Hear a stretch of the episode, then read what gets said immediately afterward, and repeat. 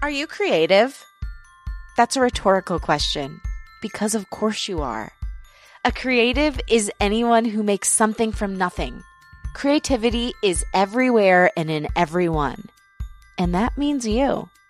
So, what's been stopping your inner creative from bursting out? Probably fear. Fear is part of creating something. It's a real bee. But don't worry, we'll help you get through that. This podcast will be your guide to claim your creativity, redefine your relationship with fear, and build a new life centered around creative expression. You're going to learn tools from people who have found ways to manage life's ups and downs by turning their experience into purpose. Think of this podcast as your very own creative community. This is Unleash Your Inner Creative with Lauren LoGrasso.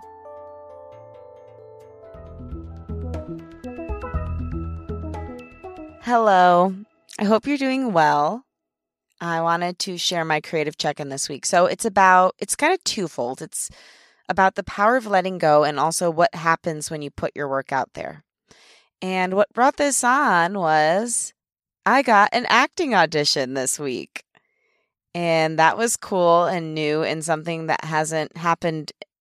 Well, it has been happening more recently, which is weird. So let me backtrack a little bit. I produce Maria Shriver's podcast, which is great. You should check it out. It's called Meaningful Conversations with Maria Shriver. And the first interview she did was with Rob Lowe. And I had no idea they're like best friends, which is really cool. And he said something on there that just struck me about creative life. He does a bunch of one man shows where he directs, produces, writes them himself, and acts in them. And he said, you know, when when he's talking to young creative people about doing their own projects, the advice he always gives them is, you know, maybe your creative project won't take you crazy far. Like maybe it won't blow up. Like, you know, maybe you won't if you're for instance making a one person show, maybe it won't be on Broadway, but the energy of doing something by yourself always brings in more. So that's one part of it. I think it's like the energy of putting something creative out there and and taking that leap of faith to believe in yourself brings a world of abundance of other creative opportunities as well. The other thing is the the part of letting it go. When I moved to LA and was first pursuing acting, I wanted it so badly that my whole self-worth hung in the balance. So if I would get an acting part, I was a good person. If I didn't, I was a bad person. And so, whenever you're putting your self worth in something besides a higher power or a belief in people or a love, like whenever you put your self worth into something that is tangible, basically, like a outcome, any any outcome based thing, you're gonna you're gonna be sad because that's completely out of your control. So I think that the reason it didn't happen for me was because if it had happened, I couldn't have handled it. So it's just interesting that as I let that go, I mean, it's still something I love. It's something that I, I miss because I just, I love storytelling and I love being endowed with the gift of being able to tell a person's story, whether that's in an interview, whether that's through a song, whether that's helping produce an interview, or when it's taking on an acting role. I really always look at roles as taking on a life, like having a life on your hands. And so I have been putting it out there lately, like, you know, I'm missing, I miss acting. And it's weird because it's my agent in Detroit, who I've been with since I was, I think, a junior in college probably in the whole first 10 years I was with them, I got three auditions. And in the past couple months, since I started this podcast, I've had three auditions already. It's just interesting. And I found the joy in it again. I prepared, me and my boyfriend put the audition on tape this morning, and it was just so joyful. So, the takeaway from this for you is that number one, Rob Lowe is right. When you put out creative work, I do feel like I'm I'm getting a lot back and that this project is going to the next level. But just by me putting out into the universe that I believe in myself enough to share my own voice, I'm getting so many other creative opportunities. And you will too when you do that with your own creative project. And the other thing is, if you're too attached to your creativity, if you're too attached to the outcome of your creativity, you might be pushing it away. Because I I believe in God. I don't believe God is going to give me something that I'm not ready to handle. So, by letting go of the outcome and just enjoying the journey and enjoying the purpose behind what you're doing, it will come to you. All right, now let's get to our creative of the week. Our creative of the week is community member Nadia of Nadia Makes Some Art. She's an artist and digital illustrator from the Netherlands, and I wanted to share her with you because her drawings make me smile and laugh.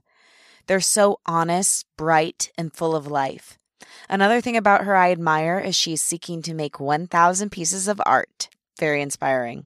To follow her and her journey, find her on Instagram at Nadia Makes Some Art. Now let's get to the guest.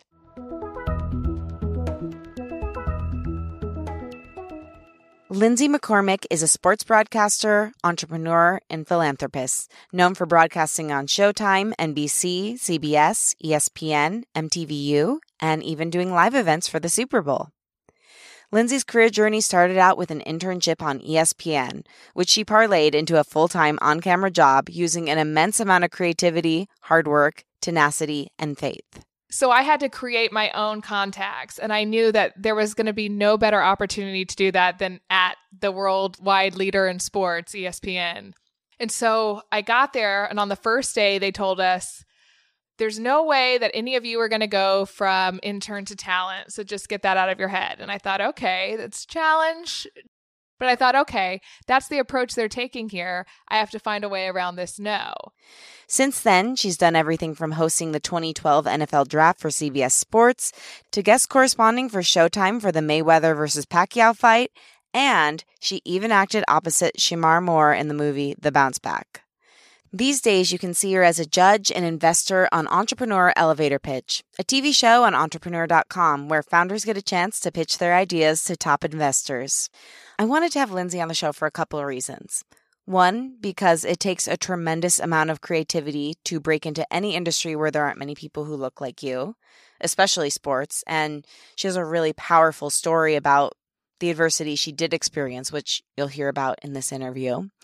And the other reason is that she has one of the most interesting and helpful philosophies I have ever heard surrounding the word no. What it means to her and how chasing no's, as she puts it, has guided her career and enhanced her life.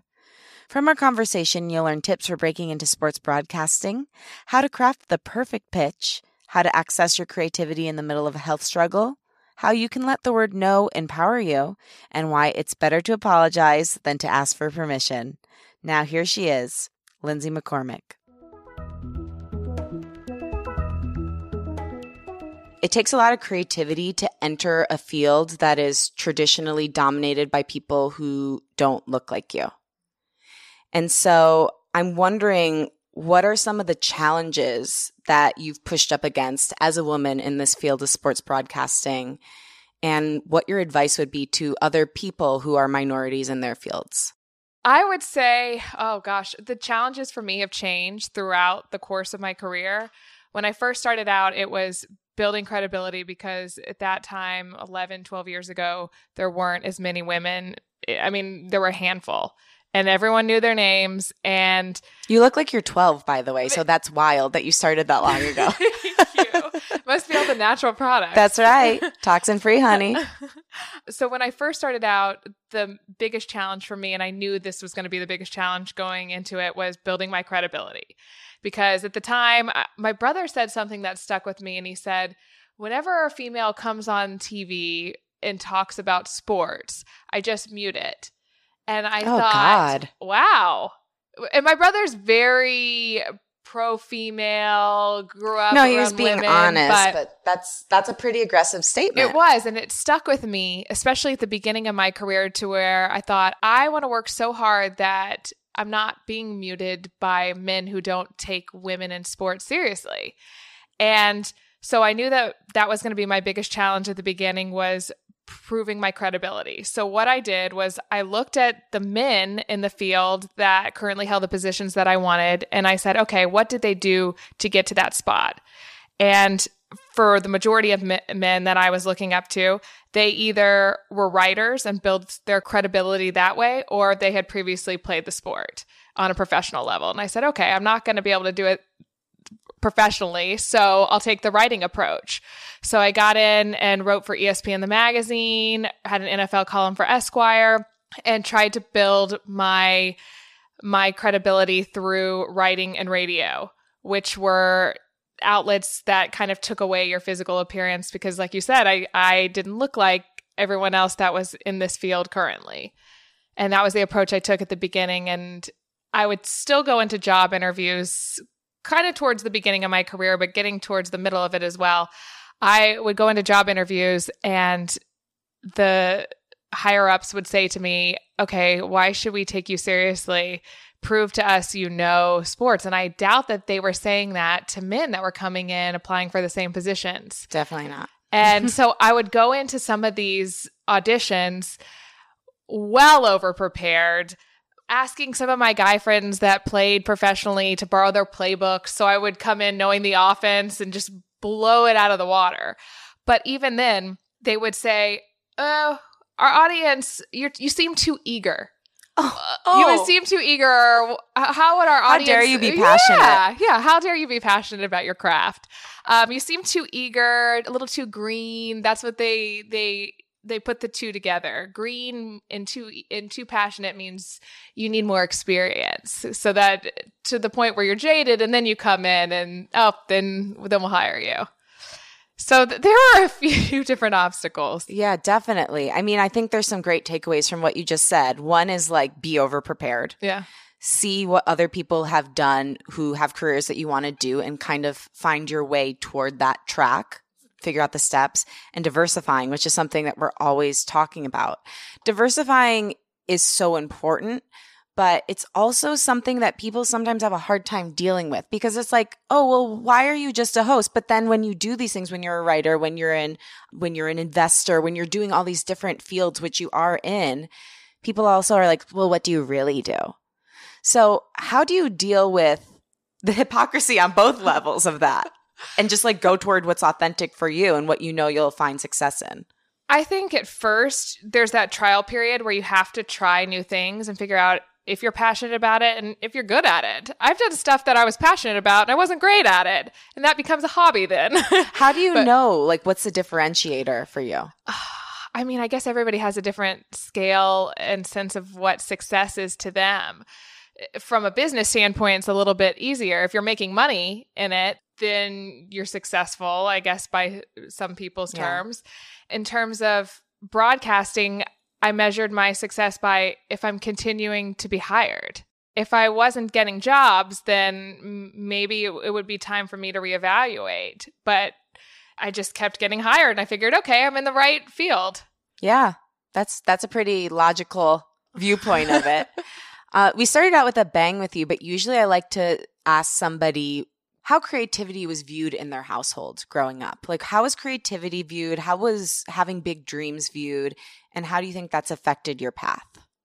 I feel like it affected my path tremendously.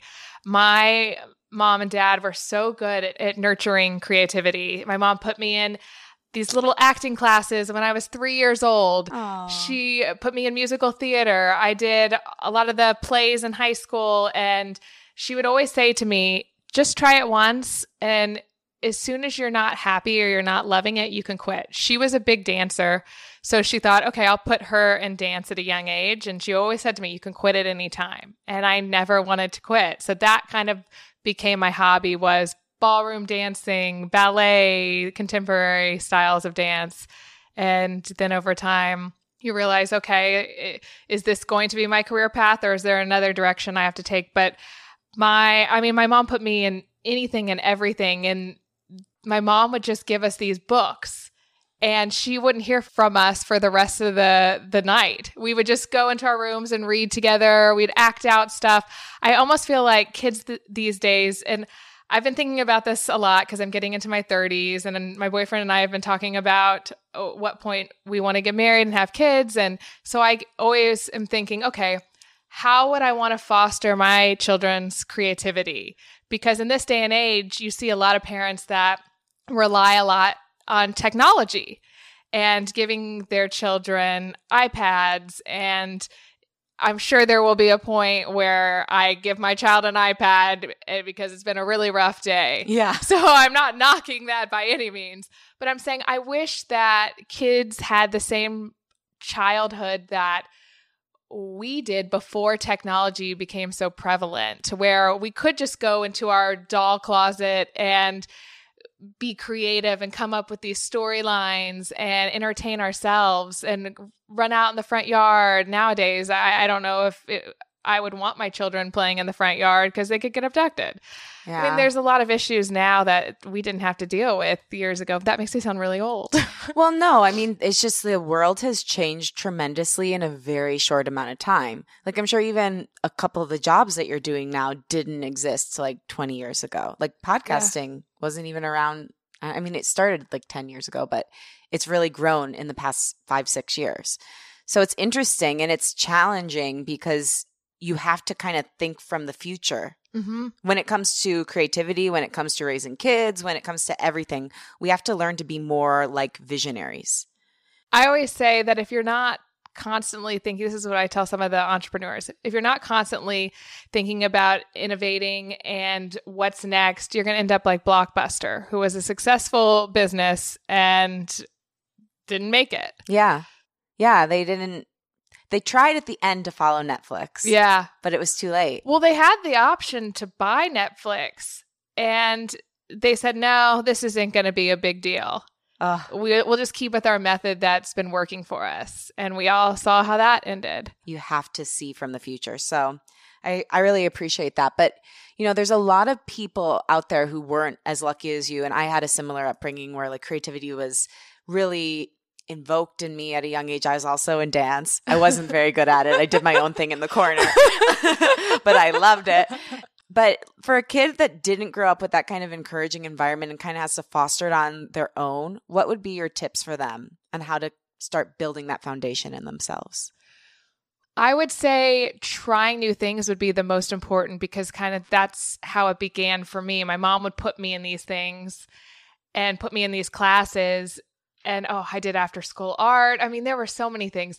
Nowadays, there are so many classes that you can take. You can go with a friend, you can go by yourself, you can try a pottery class, um, things to exercise different sides of your brain and to just see if you're you're good at it. So I would say try new classes. Yeah. Especially in a city such as LA, there's so many opportunities. Yeah, you have to kind of parent yourself too at a yeah. certain age, you know? It's like take care of yourself. Also, I wonder what you learned from your early creative exploits that you now use in your current career. One of the things that I applaud my parents for teaching me is when my mom would tell me no, she would almost encourage me to find a way around that no. So there were some, I mean, there were some things she would tell me no that were for my own safety. And she right. didn't encourage me to figure out a way to touch, touch the, the stove. Because that, that was my big no too. And I kept trying. Why?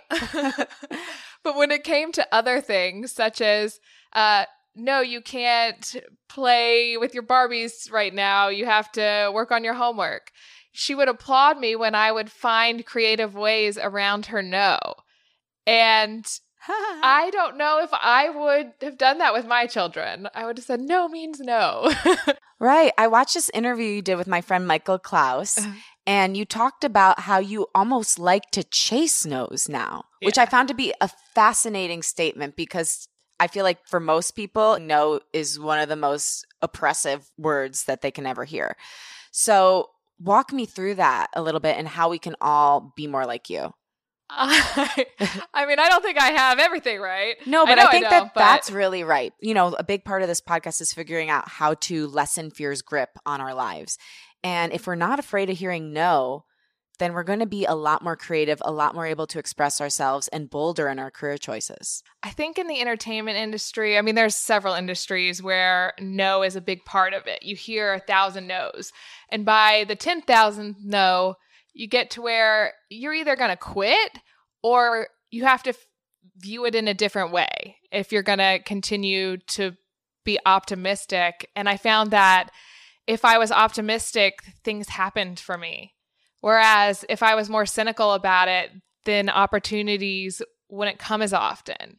So if I just kept that childlike wonder and that view that anything could happen at any moment in the entertainment industry and I could get that call and uh, have a broadcasting job, then that's when stuff continued to happen for me.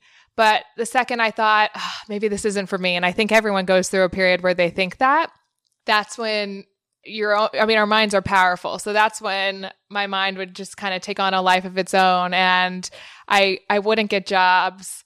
But I feel like I learned after the thousandth no, okay, this, we have to view this differently. And the way we do that is by viewing it as a challenge. And I kept saying to myself, what is it about this industry in the sports broadcasting world that I love so much. And there were many different things. One in particular that I feel like food and sports are the two things that bring everyone together and gave me something to talk about with everyone from my garbage man to to my neighbors. But one of the things I realized over time that I loved was a challenge. And that could have stemmed from when I was younger, my parents instilling that way around no in me. But it could also just be I love a challenge. and that it, it was kind of how I viewed no's after a while. You talk a lot about being an optimist. And I think that's really important to pursuing any creative career because you have to be a little bit insane to think that any of us can make a living out of the things that we love. And that insanity is what gets you there. Yeah. If someone is a natural pessimist, what would be your tips as a natural optimist on how to be more like you in that way? Ooh, I mean, I would say in this day and age, you have even more reasons to be an optimist because you have so many more platforms at your disposal. You have the internet. You have, I, I and when I first started out in sports broadcasting, I worked with ESPN.com and hosting their .com shows. And at the time, when I would I was looking for an agent, they would say to me, "Oh, you just have .com experience." Uh, it, it's very di- yeah, it's very it's very different than TV experience. Now we know that that's not necessarily the case, and that you actually have more viewers on some of the dot .com platforms. But back then, they didn't see it as the same. But nowadays, I feel like we have all these platforms at our disposal. I always say everyone has a platform in this day and age.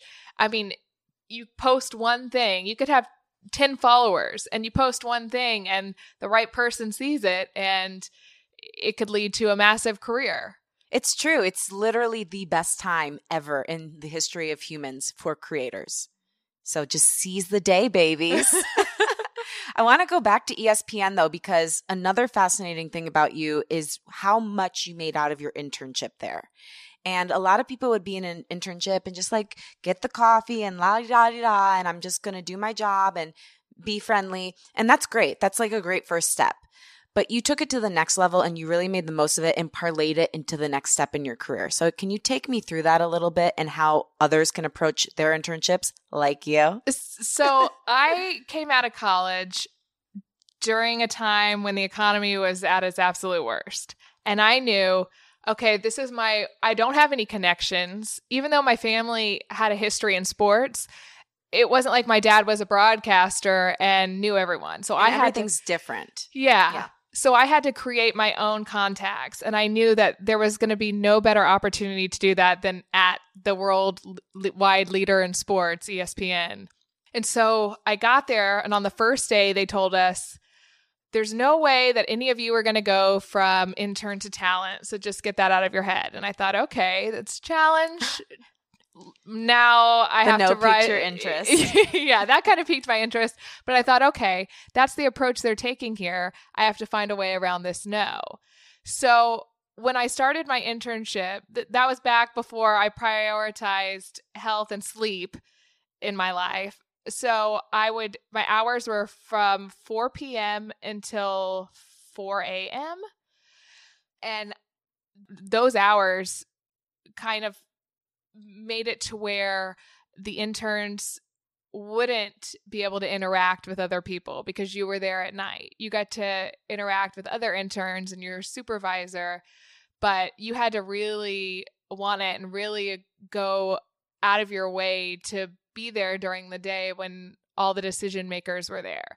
So I thought, okay, I'm going to go home at 4 a.m. I'm going to sleep until 8 a.m. for four hours. And then I'm going to go back up to campus when everyone gets in around nine o'clock.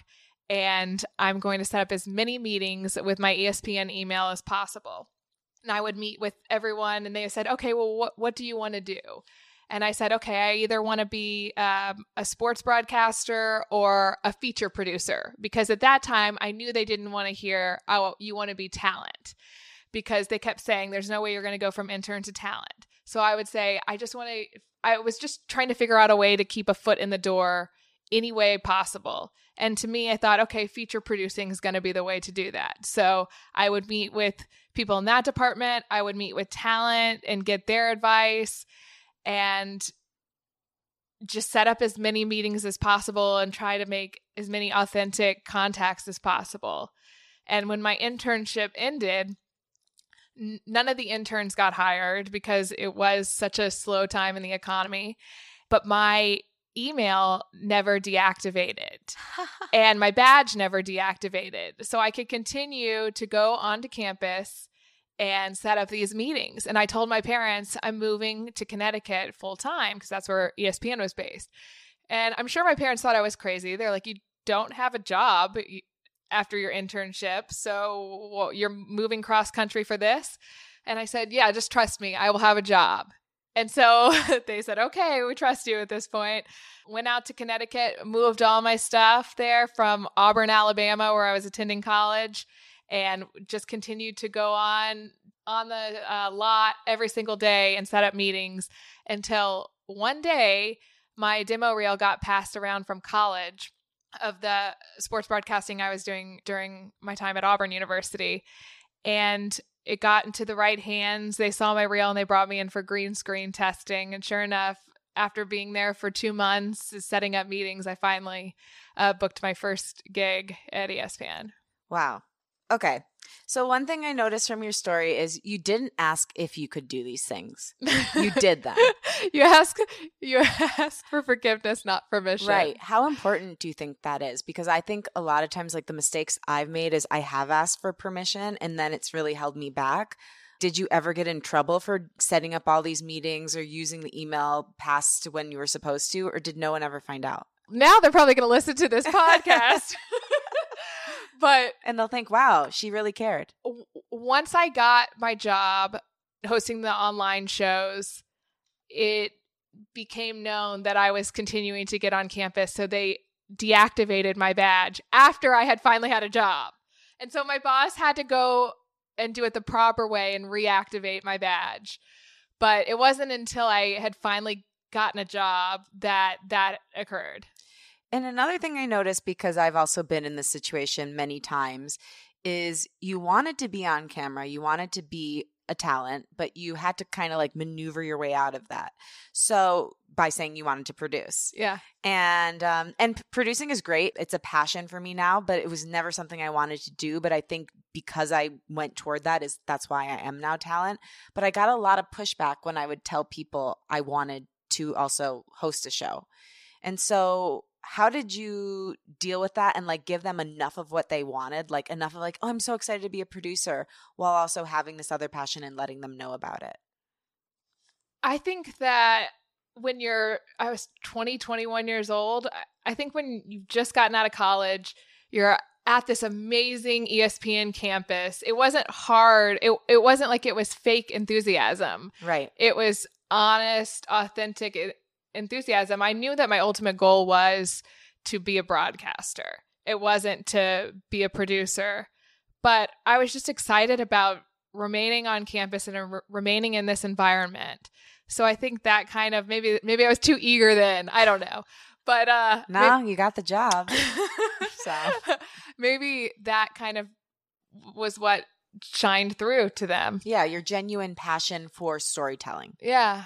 That makes a lot of sense. Well, and that's what I enjoy most about interviewing these players is humanizing them and showing fans a more authentic side of them without their helmets on.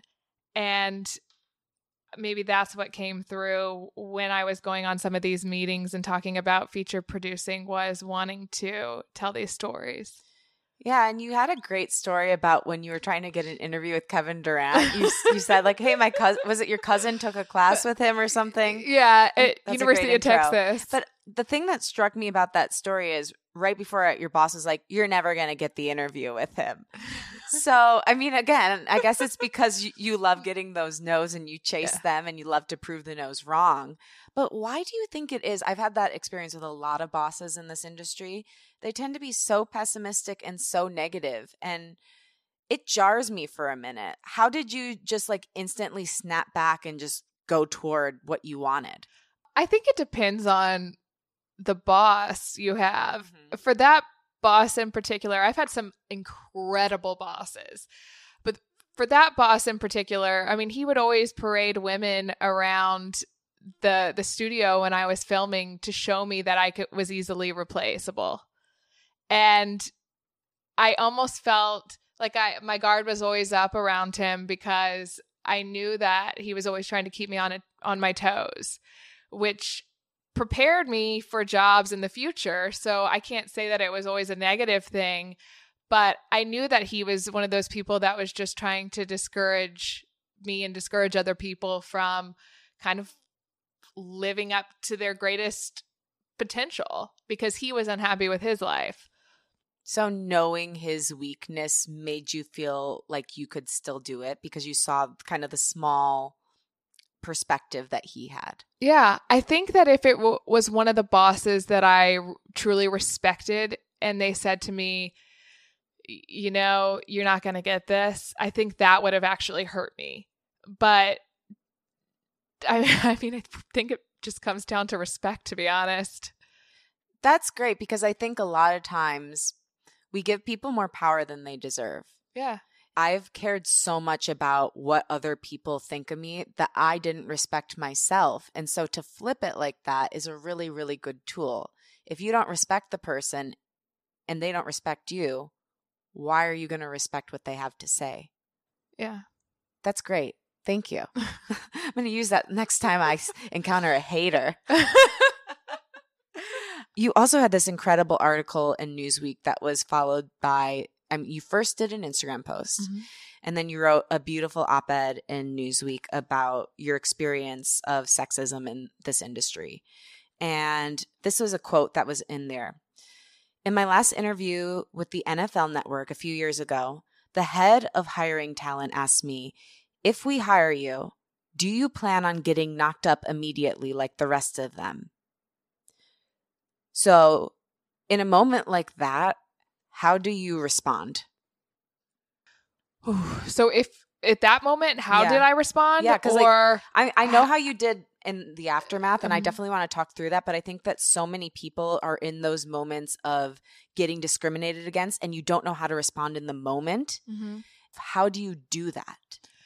I think he knew in that moment, based on my reaction and based on my face, that this job interview was over and that I wasn't going to stand for that. And that I was a little disheartened, to be honest, that someone could be that discriminating towards women. And that was also kind of towards the middle of my career when it was more more women on air it wasn't there weren't five women in the industry at that time it was becoming more common to see a woman on television talking about sports and there were a few women at NFL network at the time that were pregnant.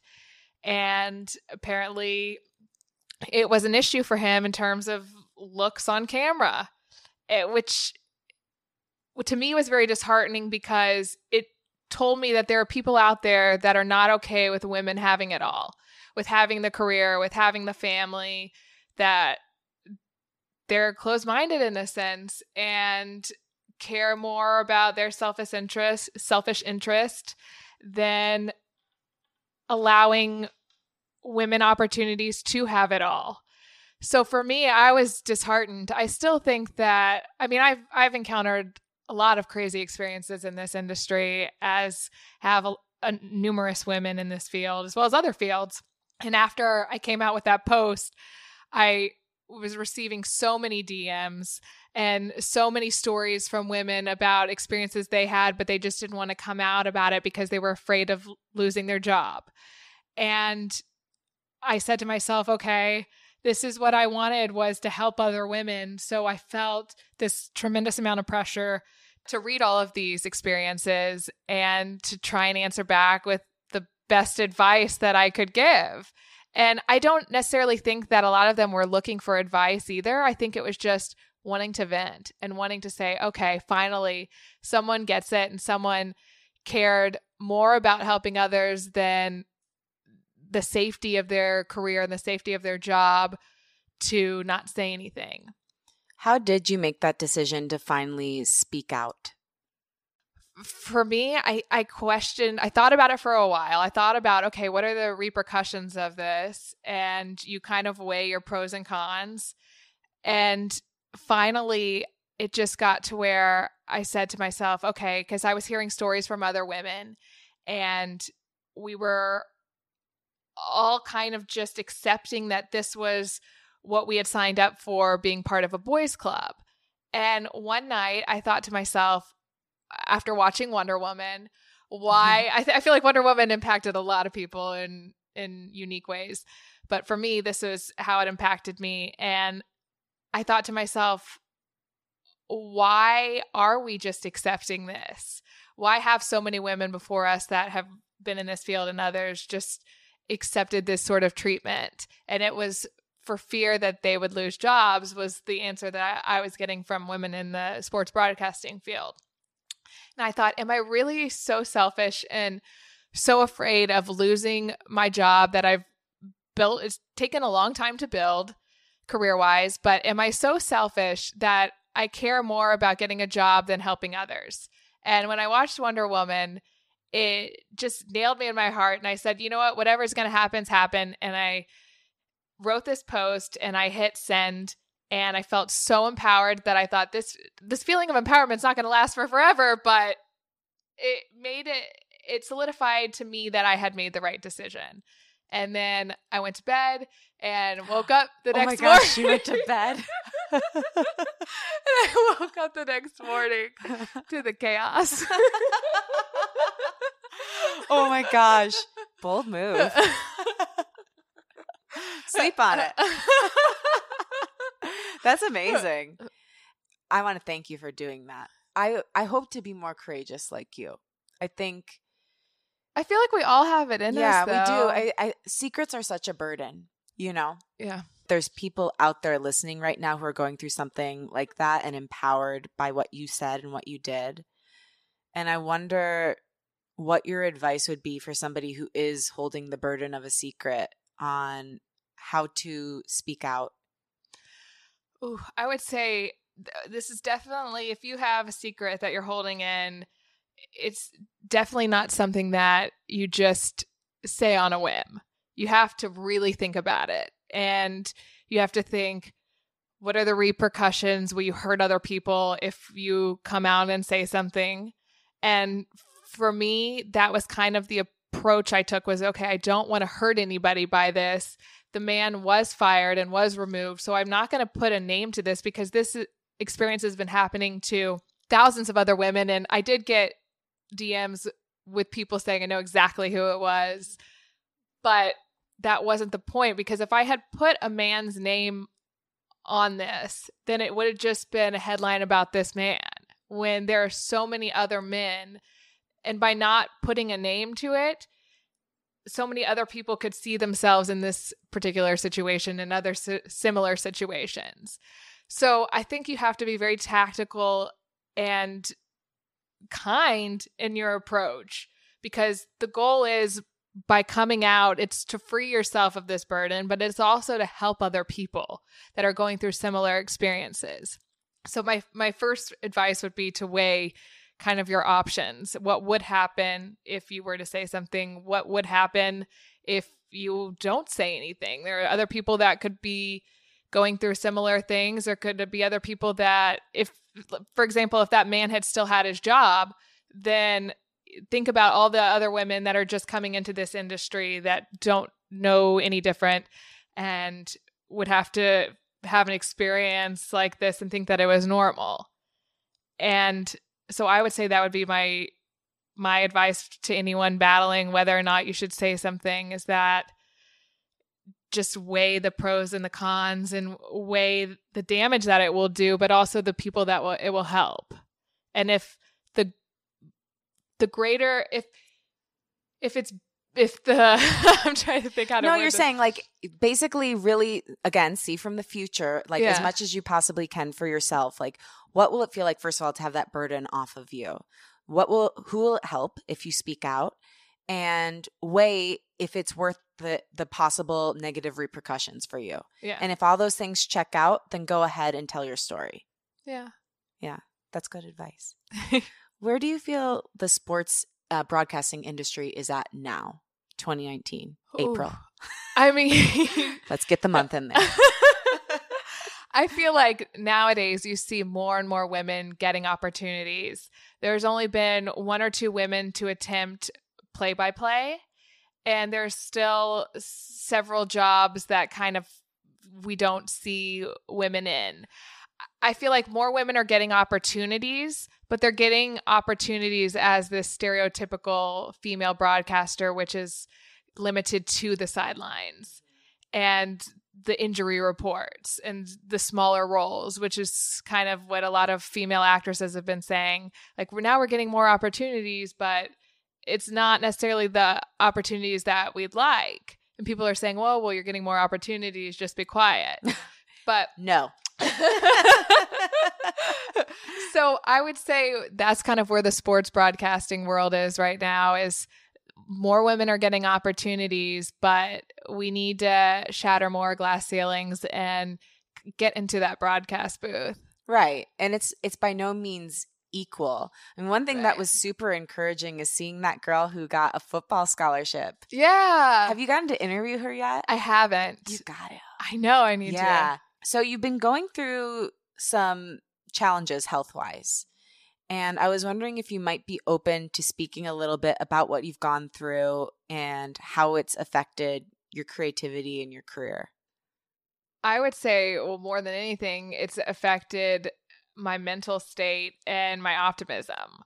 And I've had to work extra hard at remaining optimistic about it. So it all started uh, two years ago when I was this completely healthy human being. And I took an antibiotic that was just a common antibiotic that they give out at the gyno office for, I mean, anything from UTIs to kidney infections. And it was called Cipro, ciprofloxacin. And I took it and I knew immediately something was wrong. I started spinning and I thought, okay, I took it for a kidney infection. So I thought maybe if I just push through and finish the antibiotic, then it it's the kidney infection that's making me feel this way. And I finished and the vertigo and the dizziness never went away for about a little over a year and a half. So every single day I would wake up and it hurt to be touched. It felt like I was on a boat. I had my hair was falling out. Um, I had a lot of muscle issues, and I was diagnosed with fluoroquinolone toxicity disorder by two different doctors. And so I thought, okay, at least now I know what it is. And I started to research kind of what made it worse, what made it better. There were support groups online, and everybody sharing their experiences about what made them better and what made them worse. And I thought that also is kind of what went into my decision to come out and talk about it because I thought, wow, these people online don't realize how much they're helping other people just by sharing their their personal experiences. And so I would write down the stuff that helped people, I would write down the stuff that would to avoid And I learned that essentially it was a dump of fluoride in my system. So I had to avoid uh, tap water, anything with fluoride in it. I had to avoid. Uh, I'm trying to think what else I avoided. I mean, I had to change my products. I had anything that had fluoride. I had to change my toothpaste. Anything with fluoride in it, I had to avoid as much as possible. And then um, I had to add magnesium into my body in order to try and pull the fluoride out. And had I not known this, I would have just continued to get sicker and sicker. And most of these people have had this for up to 10 years. I feel fortunate that I knew what to do based on their experiences and was able to get rid of it after about a year and a half, almost two years. And, but then I thought, okay, my muscles are recovering. I'm finally back to normal. And that I realized I had all these chemical sensitivities that were related to this. And after Hurricane Harvey, they decided they were going to spray the entire city. And I was between Houston and LA at that time. And I was there with my family during Hurricane Harvey. And after, it was very controversial that they decided that they were going to spray the entire city. The US Air Force was going to fly over and dump all of this chemical on the city to prevent Zika and mosquitoes. And this chemical is banned in every other country, but we decided as bring it United on. States, yeah, bring it on. We don't need mosquitoes. We'd rather have um, other issues. So if you were pregnant during that time when they dropped it on the city, it could ha- make you have a stillbirth. For me personally, it shut down my nervous system and made me kind of back up my lymphatic system. So I couldn't sweat, I couldn't work out, I couldn't do anything. So here I had just gotten over that one illness, but I had all these chemical sensitivities, which made me more susceptible to that chemical and other chemicals as well. So then it was a long approach of working side by side with my doctor in Los Angeles. I was able to get out of Houston. I moved back here permanently and did all this blood work. She found that chemical as well as others in my system, and we just started the process of trying to remove it. I finally am able to sweat, and it's just been a really rough couple years. But I think the one thing I learned through it is that, well, I've learned a lot through it, to be honest, but the one thing I've learned through it is we never know what other people are going through because I was so scared of losing job opportunities that I hid this. And I mean, here I felt like I was on a boat every day and I'd be filming for work and no one would know that I felt like I was just going to collapse the whole time or that the camera was spinning. And I just tried to push through it because I knew if I was just sitting at home as well, not working, then that would almost make it worse too, because then I'd have to think about it. Whereas this kind of took my mind off of it. So the one thing I learned is that you never know what other people are going through. So it's made me, I feel like I've always been an empathetic person, but it's made me even more so towards other people. Yeah, and I'm sure so compassionate too. How did you push through during that time though? Because I mean, you said it really affected your optimism. How did you even when you were feeling terrible every day, get back to your essence and your optimism and your passion? I mean, so uh, the people that I surrounded myself with were very helpful. My boyfriend, I don't know why he's still with me after this. Well, true love, honey. to be honest, he was very helpful in helping me stay focused. He's like, I'm not going to feed into this. I'm going to help you just think normally again. And the the one thing I learned is that I, I and I told you this before is that I when I was in high school I started to develop panic disorder and my dad had it. Um, what I didn't tell you is that when I changed my I had it for 2 years and I changed my eating habits and as soon as I changed some of the stuff I was putting in my body, my panic disorder went away and I didn't have it for years. But when my health started to decline, it came back full force. Anxiety of every sense, panic disorder, and then just I would have anxiety attacks as well. And kind of what I learned through this process is I noticed that as my health started to be on the rise, that my anxiety would start to go away. So I felt like there was a tremendous connection between mental health and physical health. So, what was the? I mean, obviously, you said just like getting healthier really helps, Mhm. but if you do have bouts of anxiety now, how do you deal with it? How do you work through it and get to the other side? Well, uh, now I know when I when I was first experiencing panic disorder for the first time, I think you think I'm going to die. Uh, it's very similar to an asthma attack where you have to go outside and get air. And now I know what it is and I know it's anxiety.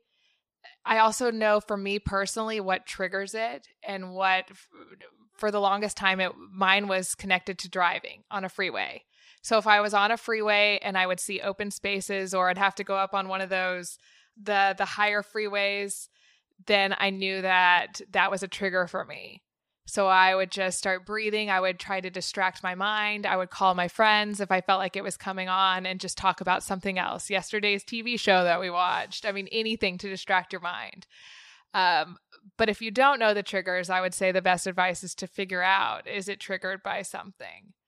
And is there an underlying health issue that you have that you're not addressing? Are you sleeping enough? Because when I first started to get panic attacks in college, my senior year of high school, my freshman year of college were the two years that I had it. I noticed that the trigger was some of the artificial sweeteners in the candy I was eating. And also, if I wouldn't get adequate sleep, it would be triggered by that. So I guess the the biggest issue is make sure that you're okay health wise and get checked out, have blood work done to figure out if there's an underlying issue, but also figure out what triggers it. Mm-hmm. That's great advice. And I think that, you know, the mind gut connection cannot be undervalued. Yeah. Most of our serotonin is in our gut. So, got to take care of that little stomach. It's very important. I want to talk about another really brilliant career transition you've made, which is into the investment world. And you've combined your loves, which is basically the best thing you can ever do. And you work on the show now called Elevator Pitch, which I watched an episode of this morning. It is fascinating. There's a literal elevator. You've got 60 seconds to pitch your your idea, whatever it might be, that the founders of the company pitch to you and three other investors. Mm-hmm. And I'm curious how you parlayed your hosting experience into the investment world. And then we can go on from there. So there was kind of a step in between. Uh, being in LA, you know that it brings a lot of interesting opportunities. I think it was maybe my New Year's resolution one year to not say no to anything. And one of my, when I finished the Sunday night football trip and working for them, I just needed a vacation. So I came out to LA for two weeks. I was living in New York at the time. I came out to LA for two weeks, and one of my guy friends called me up and said, Hey, our TV host in this movie, The Bounce Back, had pulled out. We have 24 hours to find somebody. How do you feel about acting? And I thought, okay, well, I took one acting course in college. Uh, I also my I have the acting school when I was three years old that my mom put me in, so that was my experience. And the only reason why I made an A in acting 101 at Auburn University was because I had a meltdown in my during my final monologue because I didn't have time to prepare for it. So I thought, um, if you're okay with those qualifications, then sure, I'll do it.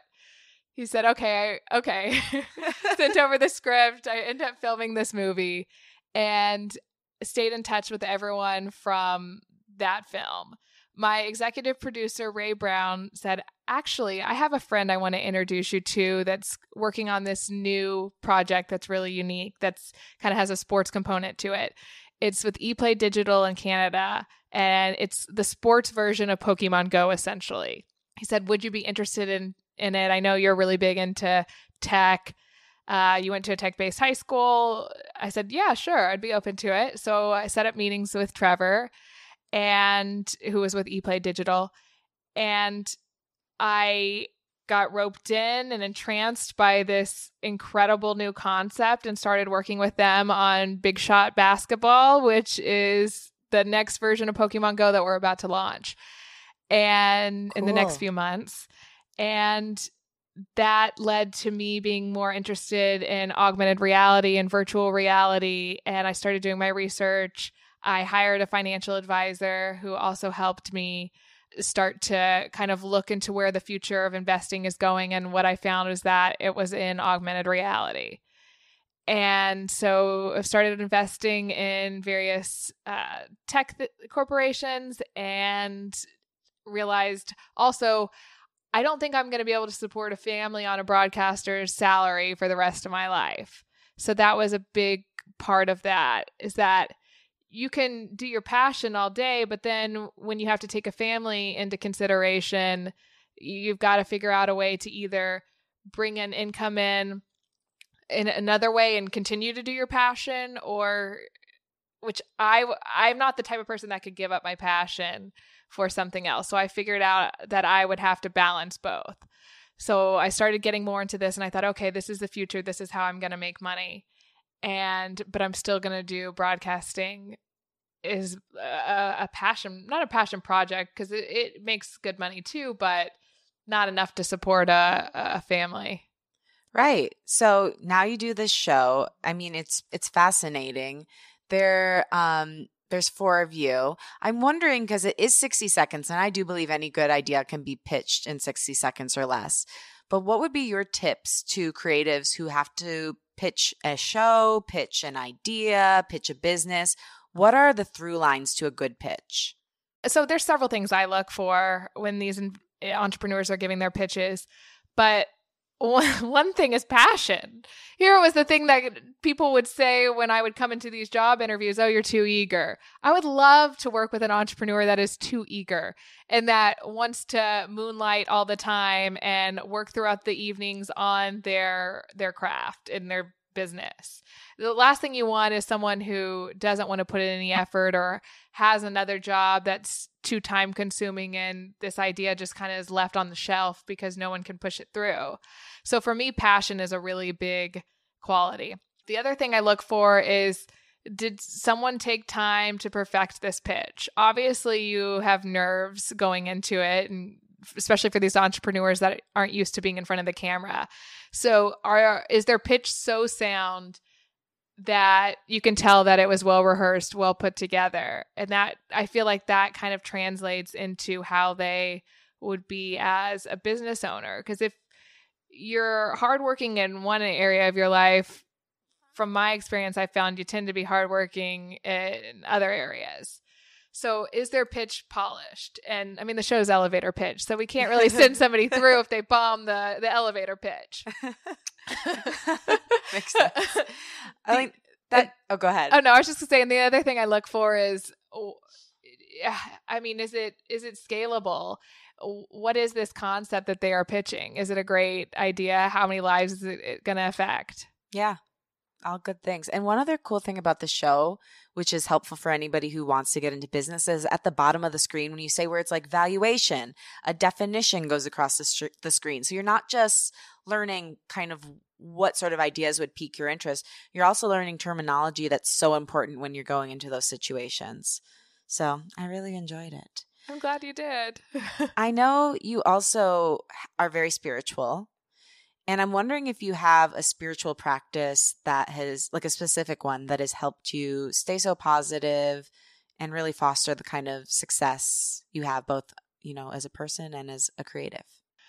I feel like for me, my like like you said, it's kind of everything to me, and it, it kind of sums up for me personally why I'm here and what my purpose is on Earth. And I feel like there's something comforting for me personally knowing that there's someone up above that is kind of orchestrating my life and my steps and that it, it, it's not all about me it's more so i've always viewed life as a tool for god and how can i be the best representation of that obviously we're all human and we all make mistakes but I, have also never tried to kind of push my beliefs on anybody else because I know that everybody has different beliefs, or some people don't believe in a, a higher power or God. So I've always found that if I just live my life in a way that is glorifying to Him in the best way possible, then people will say, okay, what is it about her that makes her optimistic? And what is it about her that makes her so content.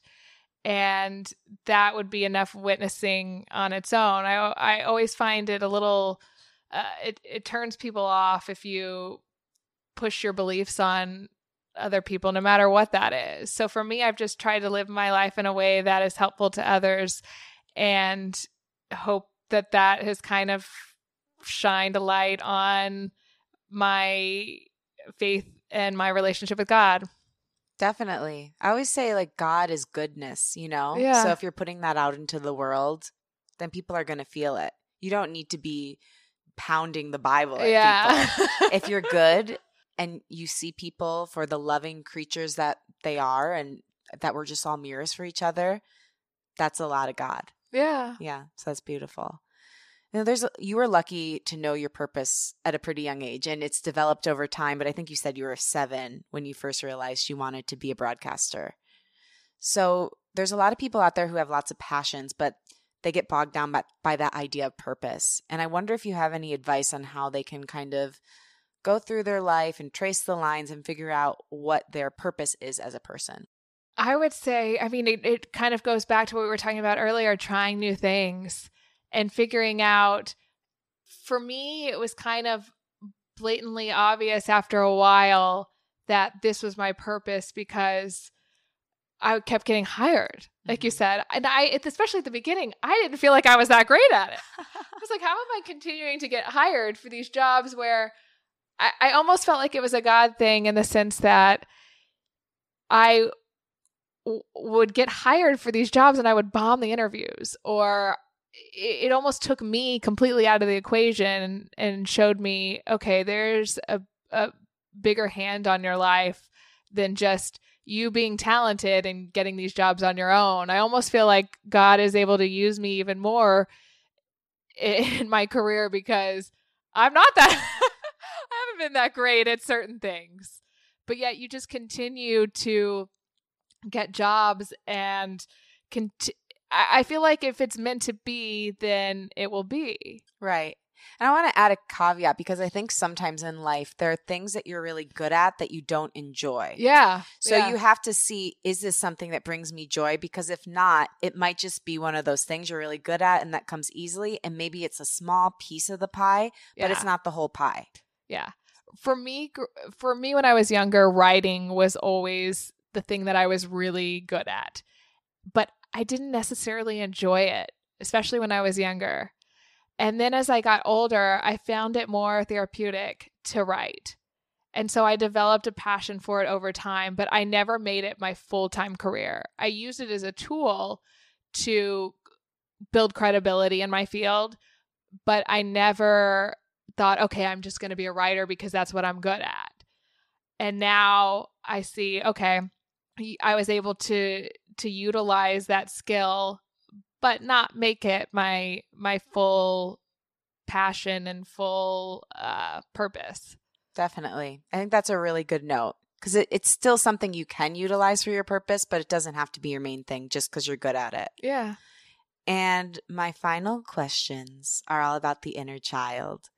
So prepare yourself now. Um, I always say that I think creativity is directly linked to the inner child. And obviously, you were creative from a really young age.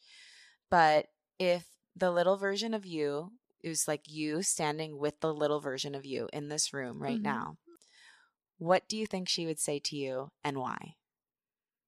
Oh, my. So when I look back and watch family videos, some of the home videos my mom made, and my, my boyfriend was actually watching them with me um, over Christmas break, and I was sending him clips of them, and he's like, the little you is is like you on steroids.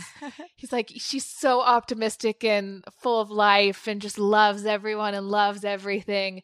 And I feel like if I were looking at the little me right now, the l- little version of me would be giving me advice, not the reverse, which you would think would be the case because over time we've learned so many lessons and we look back and we want to change things. But I feel like the younger version of me would say to myself, let go. You don't have to control everything and just enjoy life and keep in mind that your purpose is always to brighten other people's day. And what do you think you would say to her? Um, that l- life is not always that simple. I mean, it's all true. It's not always, but in a way it is, you Yeah. know? It's hard. Life is hard. There's a lot, there's like missiles coming at us all the time. We just have to figure out the way to dodge them most lovingly and to put the good out into the world and to be creative and to be kind and to put goodness out there. And you do that every day. So I feel like little you, while she might, you know, have high expectations, I think when she saw the full picture, she would feel that you're doing exactly what she wanted you to. Mm, thank you. Thank you so much for listening and to my guest, Lindsay McCormick. For more information on Lindsay, follow her at Lindsay McCormick Sports and on Twitter at Lindsay M underscore sports. You can also go to lindsaymccormick.com and see her on Entrepreneur Elevator Pitch at entrepreneur.com. Thanks to Ashley Daniels for booking Lindsay. Follow her at Miss Ashley Daniels. Thanks to Liz Full for this show's original music. Follow her at Liz Full. Thanks to Juliette Vibert for her social media and creative help. Follow her at Bonjour Juliette. And thank you for another great week. Keep in touch at Unleash Your Inner Creative on Facebook and Instagram and at You Are Inner Creative on Twitter. Also, I just made a Facebook group for the listeners of the show. So to find it, go to facebook.com slash unleash creative community and join. This is a place where we can go to get to know each other better, share what we're working on, and ask for support. If you like what you heard, tell a friend about the show and write a review on iTunes. It makes a huge difference in helping the show grow. I'm wishing you a creative and confident week. I believe in you, and we'll talk next Tuesday.